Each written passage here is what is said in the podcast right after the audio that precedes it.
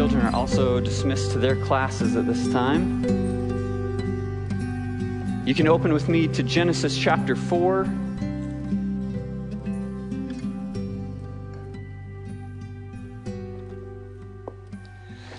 Genesis chapter 4. This morning, our study uh, in Genesis moves us from life inside the garden to life outside the garden. Life inside was described in chapters 2 and 3. And now in chapter 4, we move outside. So, from kind of a broad perspective, uh, you could say that we are. Uh, we're moving into or we're entering the second stage of human history, right? If this first stage already ended with exile, we're entering the second stage, the old world, that in a few chapters is going to end in water, in this global flood, which will then move us into the present world, this third and uh, longest to date stage that's going to end in fire. And then we will move into the final stage of the new world, and that will be the longest of all, won't it? The, the never ending stage. But uh, in this Toledot of he- the heavens and the earth, um, which is the history of the heavens and the earth. Cycle one is kind of complete. That was chapters two, four through the end of chapter three. And that was Adam and Eve being created, and then they sinned, and then they were mercifully exiled. And now, cycle two within the same history account uh, begins, where Cain is going to be created, he sins, and then he is mercifully exiled. So we're on the same but second cycle. Uh, before we read chapter 4 this morning, I just want to remind you of two kind of key elements from chapter 3 that we need to take with us into chapter 4. The first would be I would encourage you to remember the great strife between the serpent and Eve's seed that was prophesied by God in his oracle against Satan uh, the, this original declaration of good versus evil that we see traced throughout human history and ultimately culminating in Christ who brings destruction to this evil rebellion. So remember that as we move into it. And then, secondly, remember the mercy and the hope that God has promised to Adam and Eve, particularly by guaranteeing life and by clothing them. In the midst of all of this darkness and the consequence of sin, we've observed the past two weeks that God maintains his sovereignty and he offers hope in this darkness. So even when sin kind of dashes the goodness of creation on the rocks, God st- keeps his steady hand on the wheel of human history. And what we see as we move into chapter 4 is that the merciful hope, that second part we just discussed, immediately takes incredible meaning to Adam and Eve as the attention shifts from them to their children. So the hope is already taking place. Their children are being born. Um, and immediately, so immediately, I mean, God opens the, the womb of the mother of all living, living, and Cain is born. But running parallel to that is the same idea that we spoke of first that there's going to be a conflict between good and evil. And Satan is going to waste no time in striking the heel of Eve's seed the narrative even continues to get darker than chapter 3 as we observe the descent of the human experience into the dungeon of sin. Sin so deeply affects the human condition that even the seed of Eve are born allegiant to the serpent.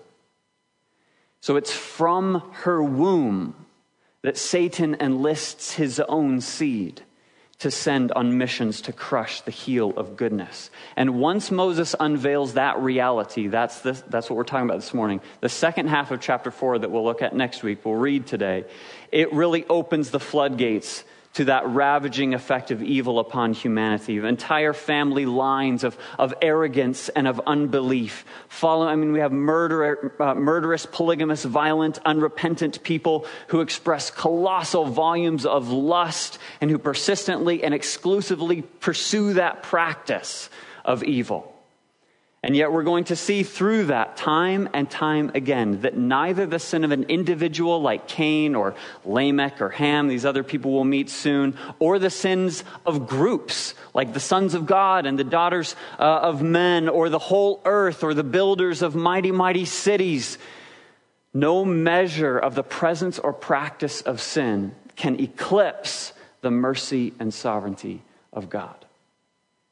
And that is most certainly true in the story of Cain this morning. There's a lot of different literary structure things going on here, too many really to discuss. I don't have my pen with me to sort of draw this out, but as we read this, just observe this is one aspect of liter- literary structure. We alternate in who's mentioned, so it starts with Cain's birth, moves to Abel, then winds around this way, just kind of in a, and it keeps you turning of who he's mentioning. So notice that as we read chapter 4 this morning. Genesis chapter 4, beginning in verse 1. Now Adam knew Eve, his wife and she conceived and bore Cain and said, I have acquired a man from the Lord.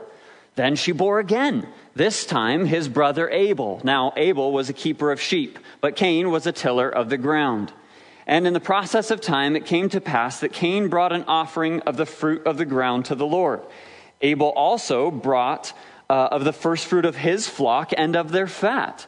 And the Lord respected Abel and his offering, but he did not respect Cain and his offering. And Cain was very angry, and his countenance fell. So the Lord said to Cain, Why are you angry? And why has your countenance fallen? If you do well, will you not be accepted or lifted up? And if you do not do well, sin lies at the door, and its desire is for you, but you should rule over it. Now Cain talked with Abel his brother, and it came to pass, when they were in the field, that Cain rose up against Abel his brother, and he killed him. Then the Lord said to Cain, Where is Abel your brother? He said, I do not know. Am I my brother's keeper? And he said, What have you done? The voice of your brother's blood cries out to me from the ground. So now you are cursed from the earth which has opened its mouth to receive your brother's blood from your hand. When you till the ground, it shall no longer yield its strength to you. A fugitive and a vagabond you shall be on the earth. And Cain said to the Lord, My punishment is greater than I can bear. Surely you have driven me out this day from the face of the ground. I shall be hidden from your face. I shall be a fugitive and a vagabond on the earth, and it will happen that anyone who finds me will kill me. And the Lord said to him, Not so. Whoever kills Cain, vengeance shall be taken on him sevenfold. And the Lord set a mark on Cain, lest anyone finding him should kill him. Then Cain went out from the presence of, the Lord and dwelt in the land of Nod on the east of Eden. And Cain knew his wife and she conceived and bore Enoch. And he built a city and called the name of the city after the name of his son, Enoch. To Enoch, Enoch was born Irad, and Irad begot Mehuahel, and Mehuahel uh, begot Methushael, and Methushael begot Lamech. Then Lamech took for himself two wives. The name of the one was Adah, and the name of the second was Zillah, and Adah bore Jabal. He was the father of those who dwell in tents and have livestock. His brother's name was Jubal. He was the father of all those who play the harp and flute. And as for Zillah, she also bore Tubal Cain, an instructor of every craftsman in bronze and iron, and the sister of Tubal Cain was Naamah. Then Lamech said this to his wives Adah and Zillah, hear my voice. Wives of Lamech, listen to my speech. For I have killed a man for wounding me, even a young man for hurting me. If Cain shall be avenged sevenfold, then Lamech seventy sevenfold. And Adam knew his wife again, and she bore a son and named him Seth, for God had appointed another seed for me instead of Abel, whom Cain killed. And as for Seth, to him also a son was born, and he named him Enosh. Then men began to call on the name of the Lord. Let's pray. Father, we thank you for this holy text. We thank you for your word, that you have inspired it, you have exhaled it, breathed it out. We thank you that it has been preserved and recorded for our blessing and for our benefit, for our instruction, that we may learn righteousness. Lord, we pray that as we open it this morning, we would be serious about this task, would be careful, my words would be cautious, confident, true, that the ears of your people would be opened, that all of the Abels here this morning would hear your word and be drawn with affection to Jesus Christ, and that all of the Cains would be humbled, brought to repentance and faith in Jesus Christ through the rebirth of your spirit. It's in Jesus' name that we pray these things. Amen. So, the first thing that we see in this account is that the mercy of God is realized. The scene opens with the birth of this, these two boys, Cain and Abel. And the story completely revolves around the relationship between these two brothers. Now, Cain is the main character in the story, and Abel is the secondary character. Abel is always mentioned in reference to Cain. Abel's just called his brother, right? The brother of the main character from a narrative perspective. Oftentimes, uh, the names of people carry significant meaning throughout Hebrew literature. Uh, and in this case, it's no different. Many times the name will kind of be a play on something else that occurs as a theme in the story, or perhaps used to remember a significant event or an answer to prayer. Um, and other times the name is used because of the way it looks, like the way the Hebrew characters look or the way that it sounds. And that seems to be the case this morning. Uh, Cain's name, Cain, uh, is related by sound to the verb in verse 1 that she conceived and bore Cain and said, I have acquired, I have kaniti, I have brought forth or created a son. So that seems to be the relationship. What Eve is saying is that God is the creator of Adam and of me. He made us. And now, with the help of the creator Yahweh, I have made the second man. I've created. And as Adam was brought forth by the Adamah, so the Ish, the man, is now brought forth by the Isha, the woman. So Eve acknowledges God's blessing in her uh, conception and delivery, and she rejoices here um, in his provision. Now, Abel's name is interesting because Abel is the Hebrew word Hevel, um, or Hebel in this case, you might say it. Um, which is a Hebrew onomatopoeia, right? A word that uh, means something similar to the way that it sounds. And this is the Hebrew onomatopoeia for breath. So, hevel, hevel is just the, the breathing sound. Um, and there's no written play on the word in this text, so we might maybe be a little bit cautious in assigning it meaning, particularly because Abel is the second born and the less significant character here. Uh, but it does seem to allude to the baffling brevity of Abel's life, that his breath was very quickly and unjustly cut short. He had fewer breaths, he had a shorter lifespan uh, then it's quite significant as well what they're doing, their occupation. We have a herder and a tiller. Both boys grow to embrace significant aspects of the responsibility that was given to their father, Adam. The firstborn carries on, probably at least literally, the primary uh, responsibility of tilling, right? We had a man who was created to go to the garden to till, and then uh, even the ground was cursed, and it's going to be more difficult to till, and then he was sent from the garden to till the ground, and so now the firstborn is a tiller. It seems quite significant that he's carrying on on the work of his father. But so is Abel, isn't he? Abel is also carrying on the, the dominion that he's, uh, as Adam named the animals and was given rule over them, so now Abel carries on the dominion aspect uh, or they sort of work together in carrying on the dominion aspect of their father's responsibility. And as far as we know in the story, I mean, life looks great. I mean, it's difficult, you know, but God has been merciful to them. Uh, he still communes with them. He's clothed them and he's provided them with two boys to carry on the work of, of tilling and of, of ruling shepherding. And then some time passes. That's verse 3.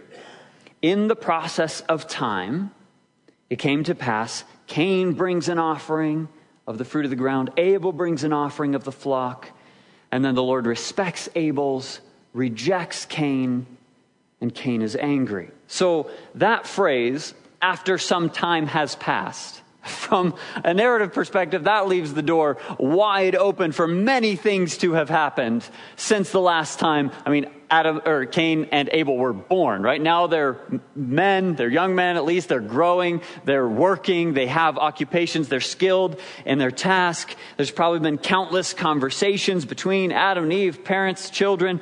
The difficulty of being married to a sinner and the reality of pain and childbearing has all been sort of manifested. These boys are growing into young men and there's lots of interaction, even between, not just between the family, but also significantly between the family and their creator. God seems to have maybe not in the same way as he was in Eden, but he's still present with them. He's still interacting with them. He's still calling them to certain things and even walking with them. And so the scene sort of opens with the essential context um, of what's going to follow. It sets the stage for the story. Moses is really just advancing to the relevant details. So here we find Cain and Abel in a worship setting. Right? They're bringing offerings to the Lord. From what Moses has recorded, what's written, we don't know anything about the expectations that may have been set between God and man concerning post fall worship. We don't know really what that's supposed to look like. He maintains interaction with them, and that appears, this, this whole setting seems to be something that's following his directive. It's not as though Adam and Eve were like, well, maybe this sounds like a good idea. Give him some of your fruit or give him some of your sheep. You know, it's, it's probably something that they are following um, God's direction, but it's and rather than spontaneous. But, um, but we don't really have much information.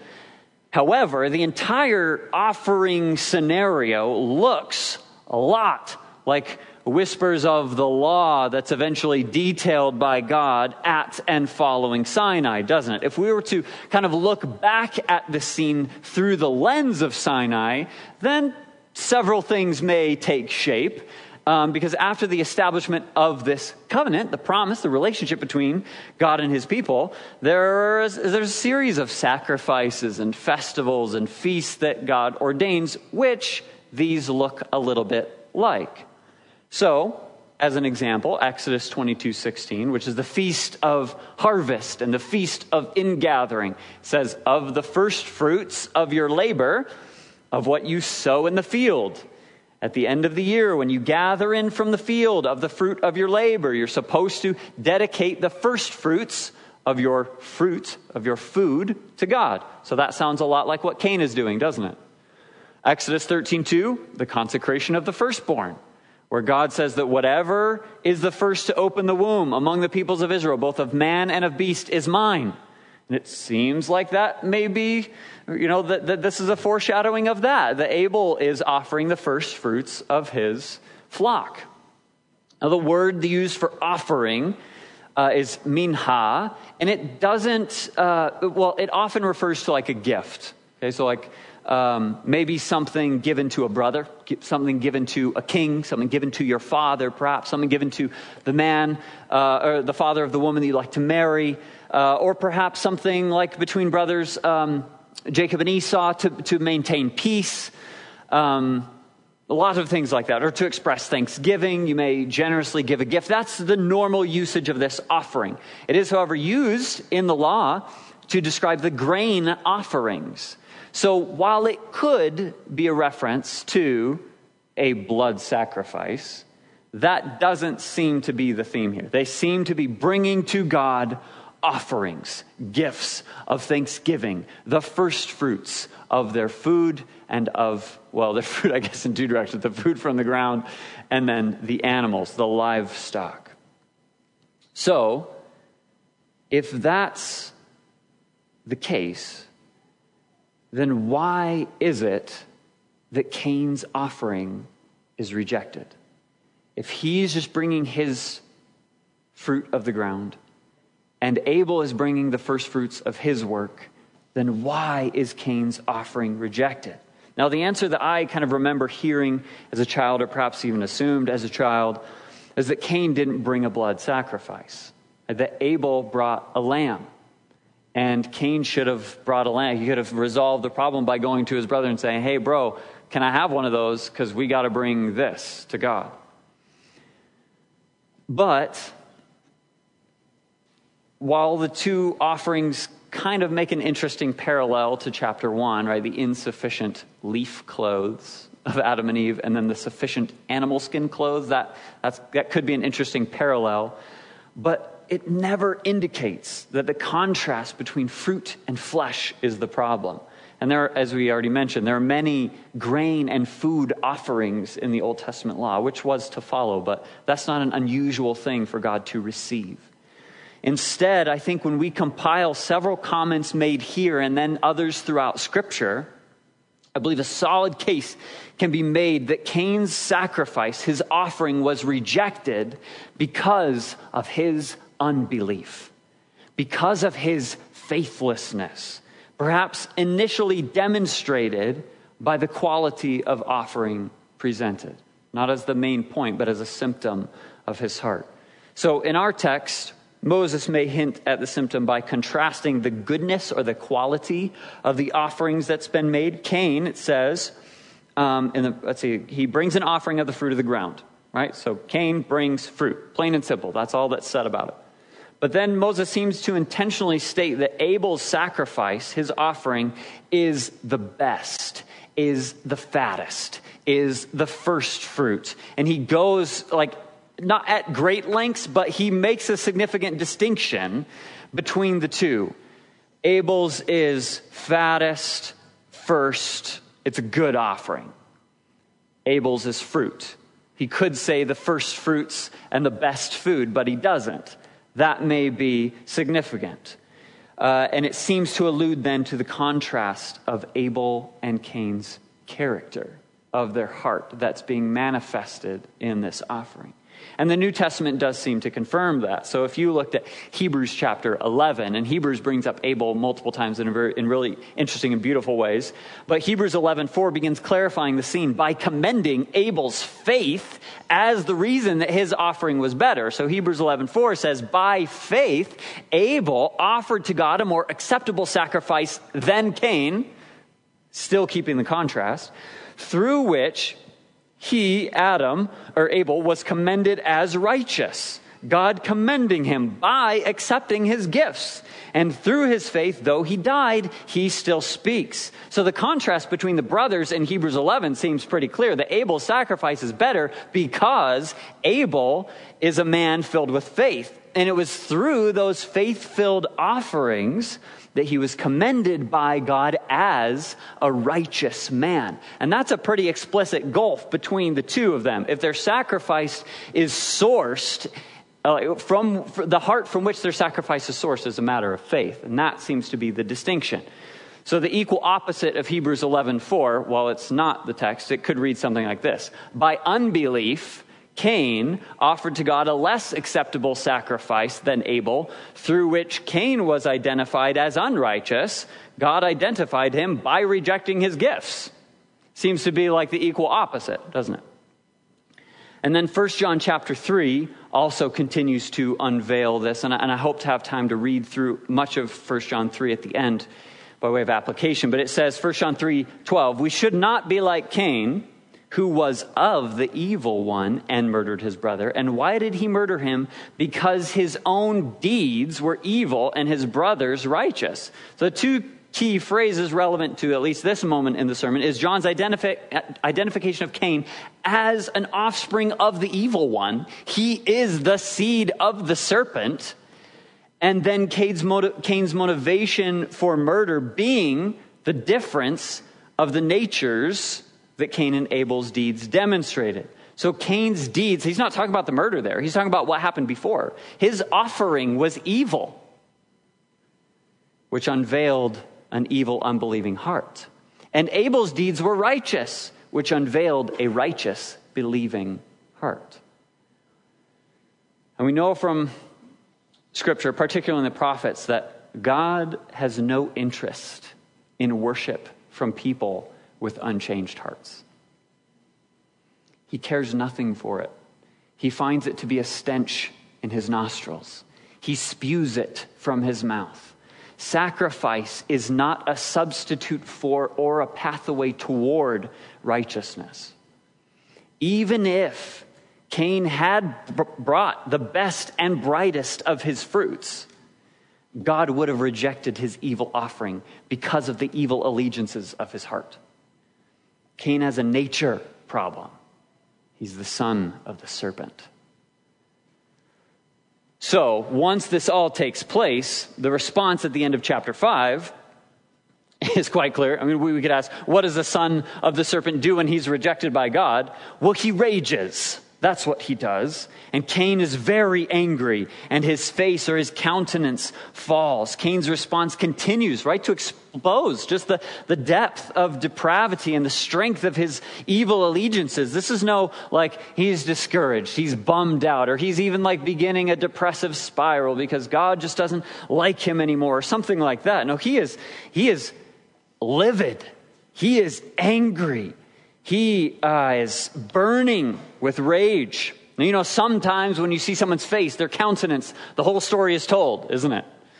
You don't have to ask any questions. You know from that look exactly what's going on in their lives. Like, think Anakin Skywalker, right, in his descent into Darth Vader. Spoiler. Right, as he, like, he's moving that way, and his face is just dark. It is angry. Or if you don't know that reference, then, you know, your two year old, your three year old, when you say no, like that, oh, like we're, it's about to get real here. And they're angry, they're mad. They don't want this to be the way that it is. So, principally, how one reacts to seeing oneself passed over by God and another blessed by God, that's revealing. That exposes the heart. And Cain reacts as the self righteous seed of the serpent that he is. And so the Lord, he moves toward him. This is the first of two different uh, series of interrogations. So God initially gives interrogation and some advice or warning, and then he gives interrogation and a curse. So this first time, God moves toward him. Cain's visible, angry scowl, it prompts God's questioning. And as we discussed in God's approach to Adam and Eve, I think we could argue once again pretty strongly that God's approach is gentle. It lacks an accusatory tone. He's there to seek information, seek a response, seek interaction with Cain. It might not be a bad pattern for us to consider when approaching each other or our children as well. But this concept of acceptance, so, King, er, so, so the Lord says, Why are you angry? Why is your countenance fallen? If you do well, will you not be accepted? And that word seems to describe the very lifting up, the very exaltation of Cain's fallen face. His angry face will be changed, it will be made new, it will be lifted up. Do well and you will be exalted, Cain. Cain, bring an offering. Bring an offering from a pure heart. Bring an offering from a faith filled, righteous heart. Your faith will rise. Your face will rise. Continue in your evil, sinister activity, and you provide sin an opportunity to destroy you. If you do not do well, then sin lies at the door and its desire is for you, but you should rule over it. So we have the personification of sin here as like this large cat or this large creature stalking its prey and it waits quietly, anticipating Cain's angry advance through the door, through this portal into continued evil. Have you ever waited around the corner, right, to surprise someone or scare someone? Some of you are too good for that. That's probably nice of you. But for those of you that have, you know that everything depends upon the person walking around the corner. Right? You could lie there for forever. You could wait for forever.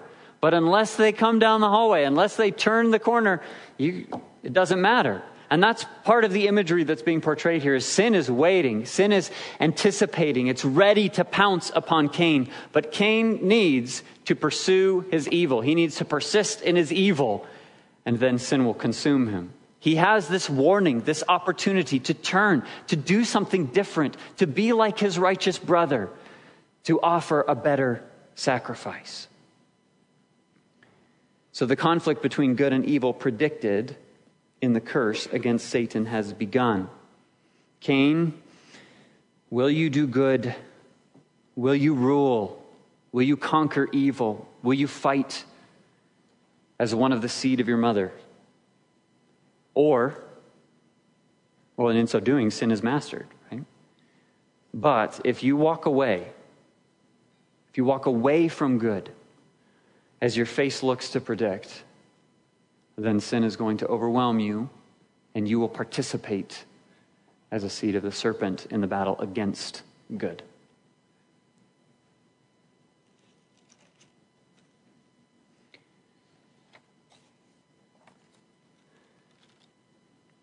Now Cain talked with Abel his brother, and it came to pass when they were in the field that Cain rose against Abel his brother and killed him.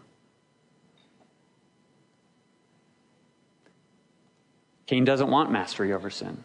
He doesn't want righteousness. He has no interest in it. He has no interest in faith. He wants to be devoured like a father, perhaps understanding the immaturity and disposition of his son, might warn him about, like the dangers of, of alcohol at a party or something like this. And as soon as this wise, boring wisdom lecture is over, the son determinedly dismisses all of the words of his father and proceeds to the party to get blackout drunk. He cares nothing for God's words, he doesn't want them. He knew exactly what he wanted. So Cain walks away from the, the warning of Yahweh and goes to talk with Abel. Now, you notice the difference between Cain and his mother in their sins, don't you? You can see the difference between Cain and Eve, where Eve was approached by the serpent who deceived her. She was approached in conversation and he moved her and she almost like woke up in sin. She was deceived toward her sin. Cain is doing the precise opposite. He takes the place of the serpent, doesn't he? He moves with deception in his heart. He moves with evil intent to lure Abel into the field, and there he murders him. He's become the Satan image. Cain wouldn't be talked out of his sin, not even by God himself. And so we've moved from humanity being the deceived to being the deceivers. And so now, with the blood of Abel being eaten by the ground, the Lord approaches Cain again, again with questioning, again with gentility, with kindness, with mercy. He says, Where is Abel, your brother? And there's this interaction between them. I don't know. Am I my brother's keeper? The second distinction between Cain and Eve appears in their response to God when he comes near after their sin. So God had arrived to Eve and inquired, well, initially to, to Adam, Adam, where are you? And now, Abel, where are you? Or Cain, where is Abel? And when God asked Eve the question, she responded with a poor explanation of why she had done what she had done. But then she also responded with repentance or acknowledgement that she was a sinner. When God asks Cain a similar question, he responds with a direct lie and with a sarcastic rhetorical question. Very different in their natures. Very different, aren't they? So Cain lies to the face of God, thinking apparently that he can deceive him or that God wouldn't know. I don't know, or he just doesn't even care because he knows where his allegiances lie. And then his response I mean, he expected the rhetorical answer to the question, Am I my brother's keeper to be? No, well, of course not. I'm not, where, where's my brother? I don't know. I don't care. Am I supposed to babysit him? But God's response indicates that the answer is actually the opposite. That the answer is yes, you are your brother's keeper. Your brother's blood cries out against you. You have risen against a fellow image bearer to destroy him. And in a broad sense, my morality that I stamped into your conscience assumes an unstated covenant between, between you and all of humanity. The Imago Dei is, in one way, a covenant of keeping that we won't dishonor, we won't endanger, we won't undo one another. Yes, Cain, the brother that I gave you should have been kept by you from any exploitation. By you. I didn't want you to babysit him, I wanted you not to kill him. That would have been keeping his brother. And so Cain responds to that just with, as if his responsibility were far too great. Like, I had to keep him. Like a failing father, you know, who throws up his hands and just says, Well, I'm sorry. I didn't know that I had to give my children the whole world. When all that's really being asked is if he would be present and kind. It's not that much. You see, if a family or a country or a church is to survive, then the people must be committed to each other's well being. You know, I don't have time to invest in and love all of these people. Well, take heart because keeping one another has much more to do with what you refrain from doing negatively, even than the actions that you take positively. And that may be a bit of a paradigm shift, but it's a good one. It's a very helpful one. It's a, it relieves a lot of some of the, the guilt that weighs upon us for not knowing and loving and being best friends with everybody. That's not really what this is talking about. If we look forward, in this case, back from our perspective to the Ten Commandments, the sort of quintessential guidelines for life in the covenant community, they demonstrate this this reality. Right? Six of the Ten Commandments refer to human interaction and how we should keep one another. And of those six, five of them are negative. Five of them are saying, well, just don't do this. Don't kill each other. Don't cheat on each other. Don't steal from each other. Don't lie about each other. And don't covet each other or your stuff. That's what keeping each other means. That is our allegiance, our human allegiance, first and foremost, and certainly our covenant church family allegiance, this brotherhood that we have formed. And so, as we would church, we would do well to remember that these principles, we make, we make obedience to be far more complicated and impossible than it is when, at least foundationally, restraint is love. We're a collective body, a gathered people, united in Christ. We are responsible to and for each other, particularly in our covenant relationship. The New Testament speaks of us in relationship to each other, doesn't often speak of us as individuals. We are a part of a collective whole, even using metaphors like body and like building to describe those realities. But when was the last time that your toe complemented your shoulder. It didn't. They don't really interact, even. I'm not saying don't interact, but it doesn't mean that, again, you're best friends with everyone and potentially even best friends with anyone. I know that sounds crazy. Those are good things. I think, that, I think those concepts are commendable, but I just think we've made a mistake. We know we've made a mistake when we equate those things to love.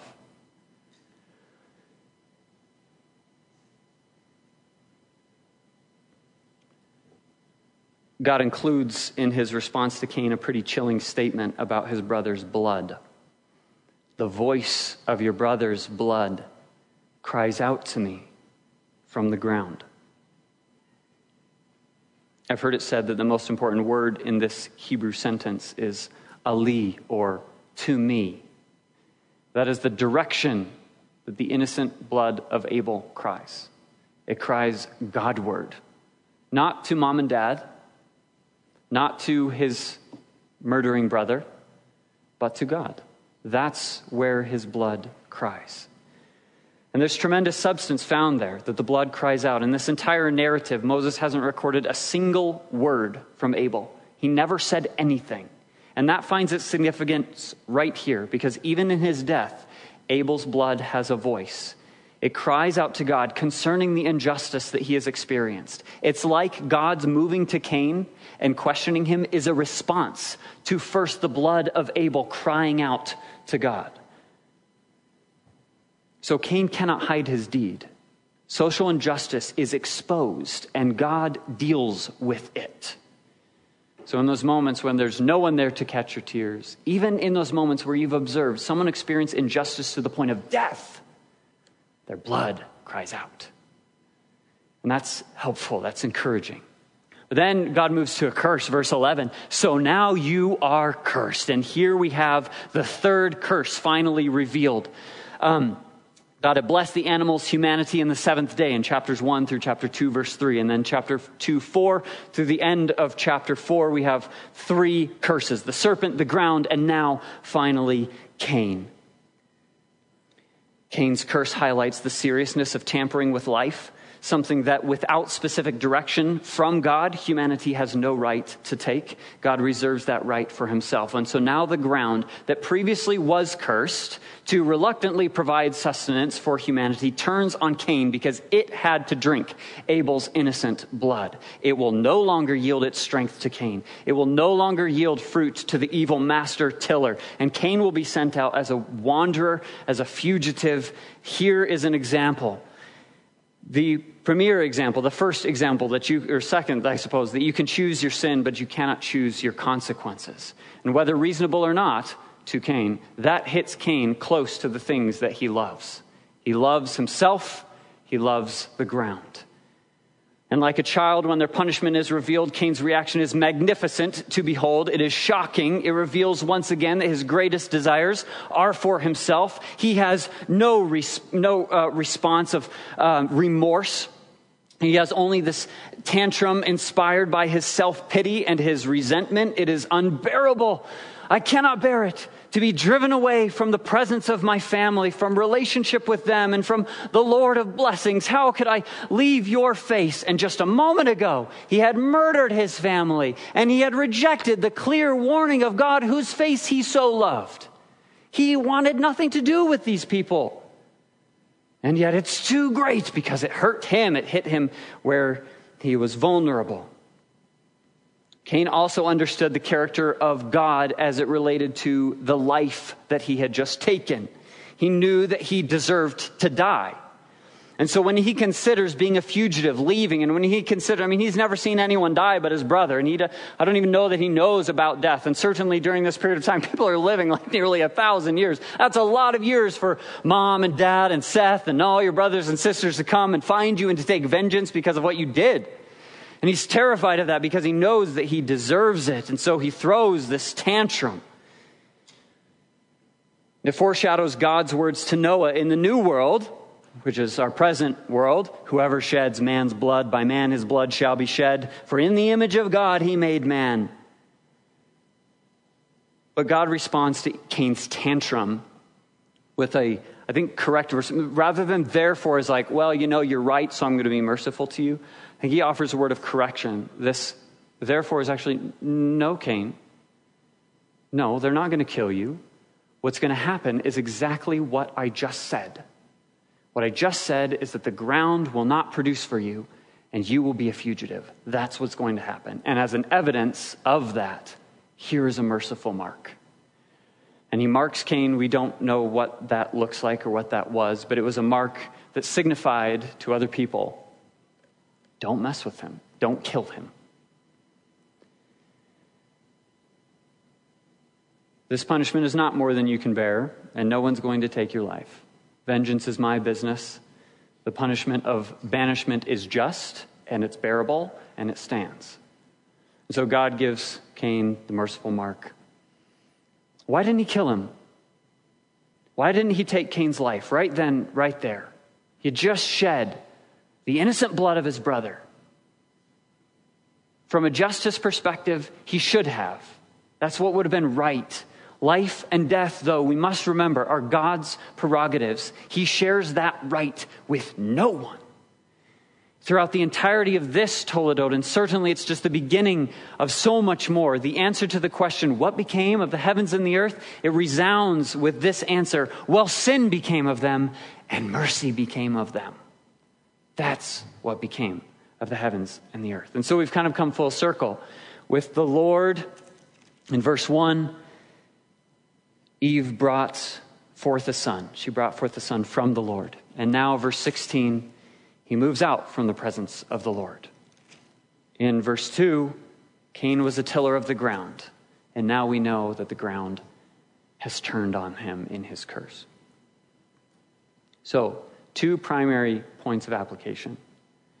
One is a Christological point, and then if we can, I'm probably going to take another five minutes here, but one, then I'd like to move just to read 1 John 3 as a point of application about the contrast between these two seeds. So beautifully, the blood of Abel speaks to us from Hebrews as well.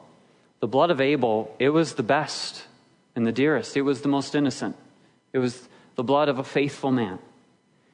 And yet it never brings salvation to the presence of God's people. Instead, what does Abel's blood do? It actually increases the burden of the curse, doesn't it? It cries out accusation, it cries out against Cain. That's what Abel's blood does. But the blood of Christ makes adequate, more than adequate, reparations for sin. It cries out better things than Abel's blood could ever cry out. It cries out rather than, He killed me, He killed me, that was unjust, He's unrighteous. It now cries out, I've borne your sin, I've borne your sin, come to me. Their bloods speak, shout, cry different things.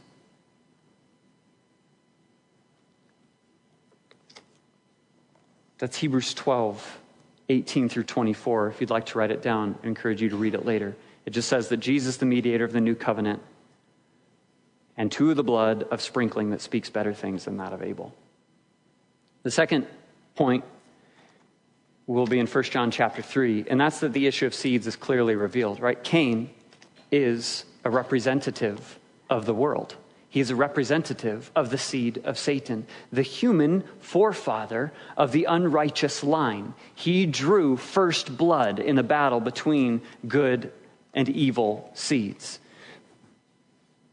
The seed of the, seed of the serpent has, as demonstrated in Cain, hearts that hate the righteous and God's approval of them, ears that refuse the ear er, the, to hear God's words of warning. They have hands that shed innocent blood. They have tongues that lie, that deny responsibility and protest judgment. They have feet that walk away from the mercy of God.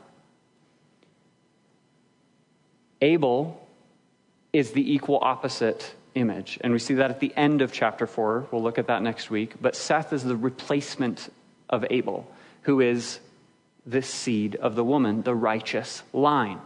And the characteristics of him, not explicitly stated, but he has a heart that loves the righteousness of God.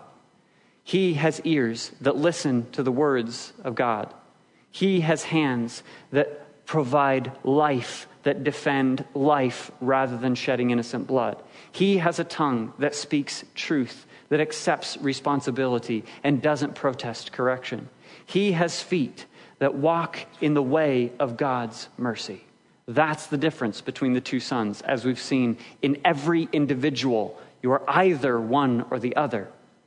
And that's what 1 John 3 describes. So we're going to close by reading this. It speaks a lot of application in and of itself. We're going to start in verse 4 and read through the end of the chapter. Whoever commits sin also commits lawlessness, and sin is lawlessness.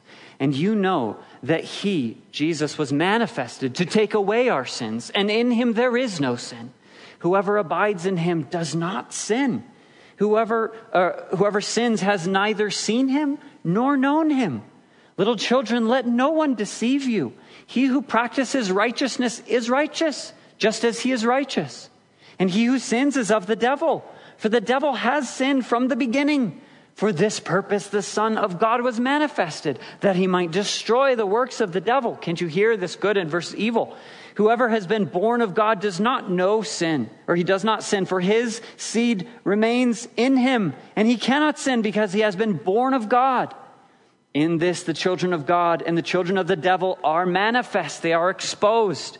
Whoever does not practice righteousness is not of God, nor is he who does not love his brother. For this is the message that you heard from the beginning that we should love one another, not as Cain, who was of the wicked one and murdered his brother. And why did he murder him? Because his works were evil and his brother's righteous. Do not marvel, my brethren, if the world hates you. It's a good point of application for us. To the Abels, don't be surprised that the Cains hate you. We know that we have passed from death to life because we love the brethren. He who does not love his brother abides in death. Whoever hates his brother is a murderer, and you know that no murderer has eternal life abiding in him. By this we know love, because he laid down his life for us. And we also ought to lay down our lives for the brethren. But whoever has this world's goods and sees his brother in need and shuts up his heart from him, how does the love of God abide in him? My little children, let us not love in word or in tongue, but let us love in word or in, in deed and in truth. By this we know that we are of the truth and shall assure our hearts before him. For if our heart condemns us, God is greater than our heart and knows all things. Beloved, if our heart does not condemn us, we have confidence toward God. And whatever we, re- we ask, we receive from him because we keep his commandments and do those things that are pleasing in his sight. And this is his commandment that we should believe in the name of his Son, Jesus Christ, and love one another as he gave us